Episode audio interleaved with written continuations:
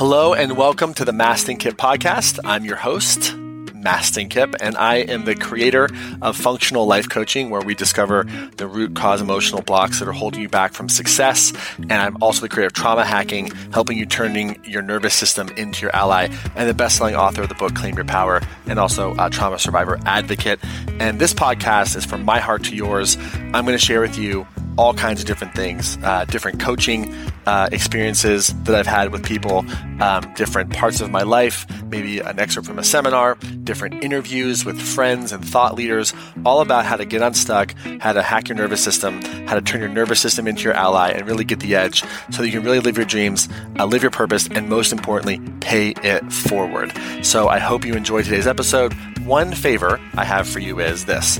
If you love this podcast, remember to subscribe to it. And if you feel called, please feel free to leave a review, because reviews really matter, helps us spread the word, and helps other people really discover this podcast. So if this was valuable to you, please feel free to leave a review and subscribe to the podcast. And if there's anything in this episode or any episode that really strikes you as an aha moment, shoot us an email to hello at mastin kipp dot com. Tell us which episode it was and about what time uh, the breakthrough was in the episode, so that we can really know, because I'd love to hear from you what your aha moments are. I love hearing that, and my team loves hearing that too. So without any further ado, please enjoy this episode of the Mastin Kipp Podcast.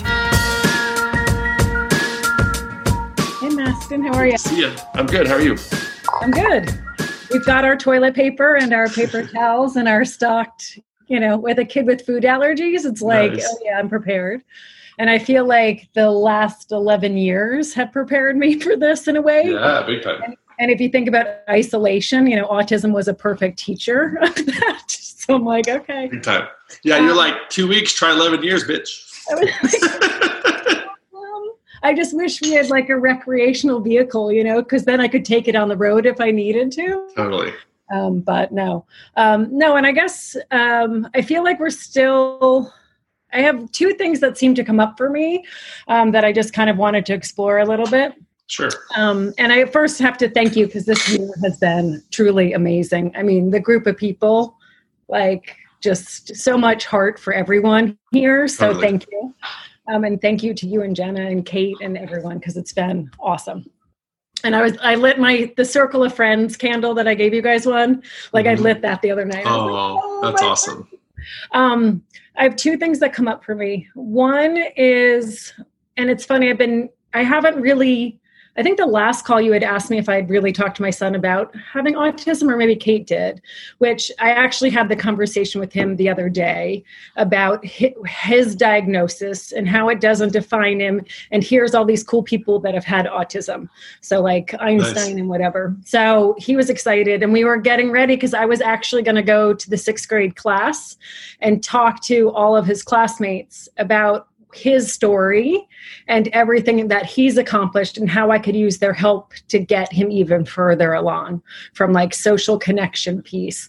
But every time I talk about his story, I always cry. So I was like, okay, so is there something there? And I was mentioning it today, and he's yes. like, he's like, damn, you've just done, you, you have a beautiful heart, and you love your son so much. So a lot of it's just tears of joy. Um, but I just, I just wanted to bring that up here, because I was like, is there... So you're saying that you let describe your internal picture for you? No, I just, he bounced off me when he said that. I was like, I am proud. Like I, uh, I see. It okay. resonated with me, but I'm like, is there something else here? Because I do, I get like such a... Um, a wuss at times, and in other times I'm such a like bull. So I'm just trying so, to So you're saying that out. Expressing emotion makes you a wuss? Have you learned nothing? No, it doesn't make me a wuss, but it just I can't get through the sentence without bawling. Yeah, that's okay though.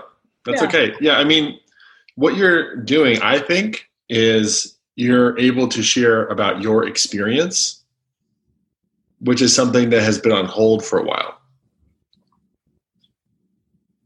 Right? Because you've yeah. been so other focused, and now it's, you know, you're, you're, you're being seen, and you're growing, and you're sharing. And that's a really beautiful thing, I think, you know, and yeah, I think accurate too, but I think that, you know, you've had to have it together for a long time. Okay. And I don't know, that's my opinion. I've, when I when I think back over the times that you've shared and you've kind of welled up, it's typically been about you having a voice, you being seen, you being heard, you being recognized, and your internal world having a say too. Right, right. Does that resonate with you? It does. Last thing you need is another man telling you about your internal experience. No, no, and it's funny. I've been doing like, I've done so much work just figuring out the pieces and the connections and the mom relationship and the dad relationship and, you know, all of the different things. But I, no, I, I, I am being seen. I am now speaking up. I am using my voice, and it, and before I was using it more as mama bear, you know, from a fight protection place versus now projection in a way, mm-hmm. like trying to, you know, help, share that story to then help others. That's right. And and a big piece of that um, is the acknowledgement of your experience in that. And and I mean, look, I get it. There are definitely times where you got to be an advocate and, you know, be certain.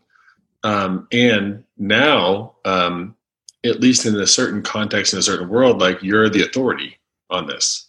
Right. And you're a peer. Right. And you made it. Right. And a, a hard, one of the things I've been learning in my neurofeedback journey is um, I'm such a geek. I decided to just rent a thing and just. Oh my, I'm jealous. I'm jealous. Well, no, I looked at the cost. I was like, okay, it costs X to go.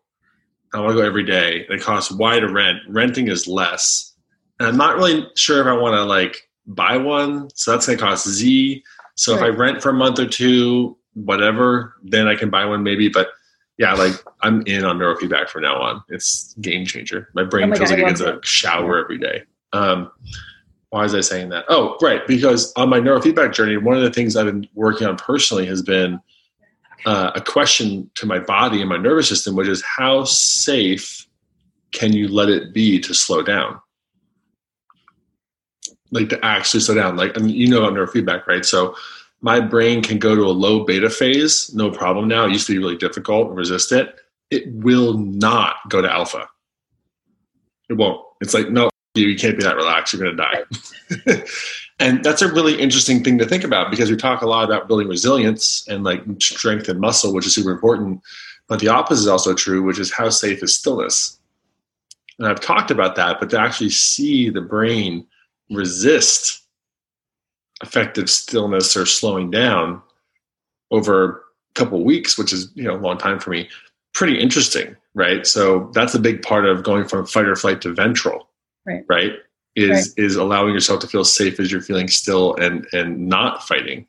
And I'm wondering what that seems like for you.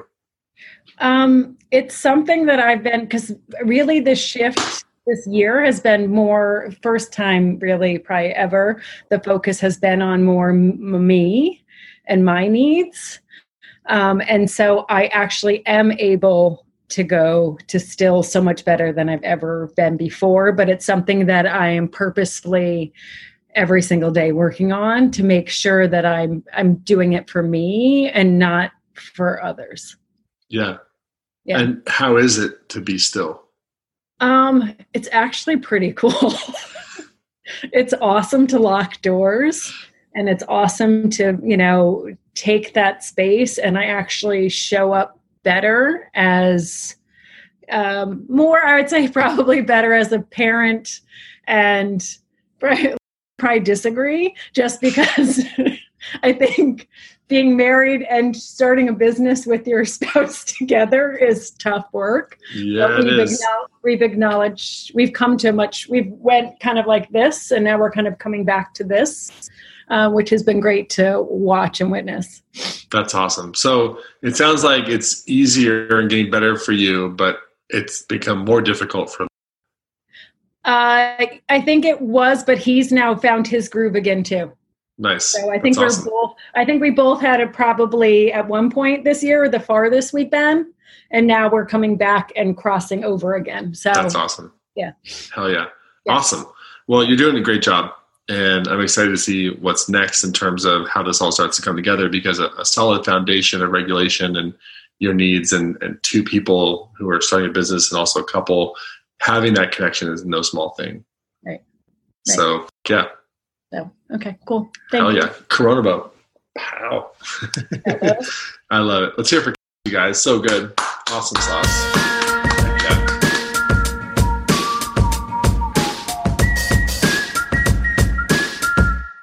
Hey, it's Mastin. Thank you so much for listening to the podcast today. And before we wrap up, if you found value in this, one of the best ways to get this trauma-informed information to the world, if that's something that you want to do and to be a part of, spreading the word, I would be so very grateful if you could leave a review on Apple or Spotify podcasts so that uh, you can review this, and hopefully it's a good review, but please leave an honest review. And especially if you want to leave a five-star review, I would be super stoked on that. But of course, just make it honest. But my goal is to share more trauma-informed information with the world, and I need your help to spread this information, and reviews matter. So if you feel called to do that, would very much appreciate it. If you got value from this episode and from this podcast, we very much appreciate it.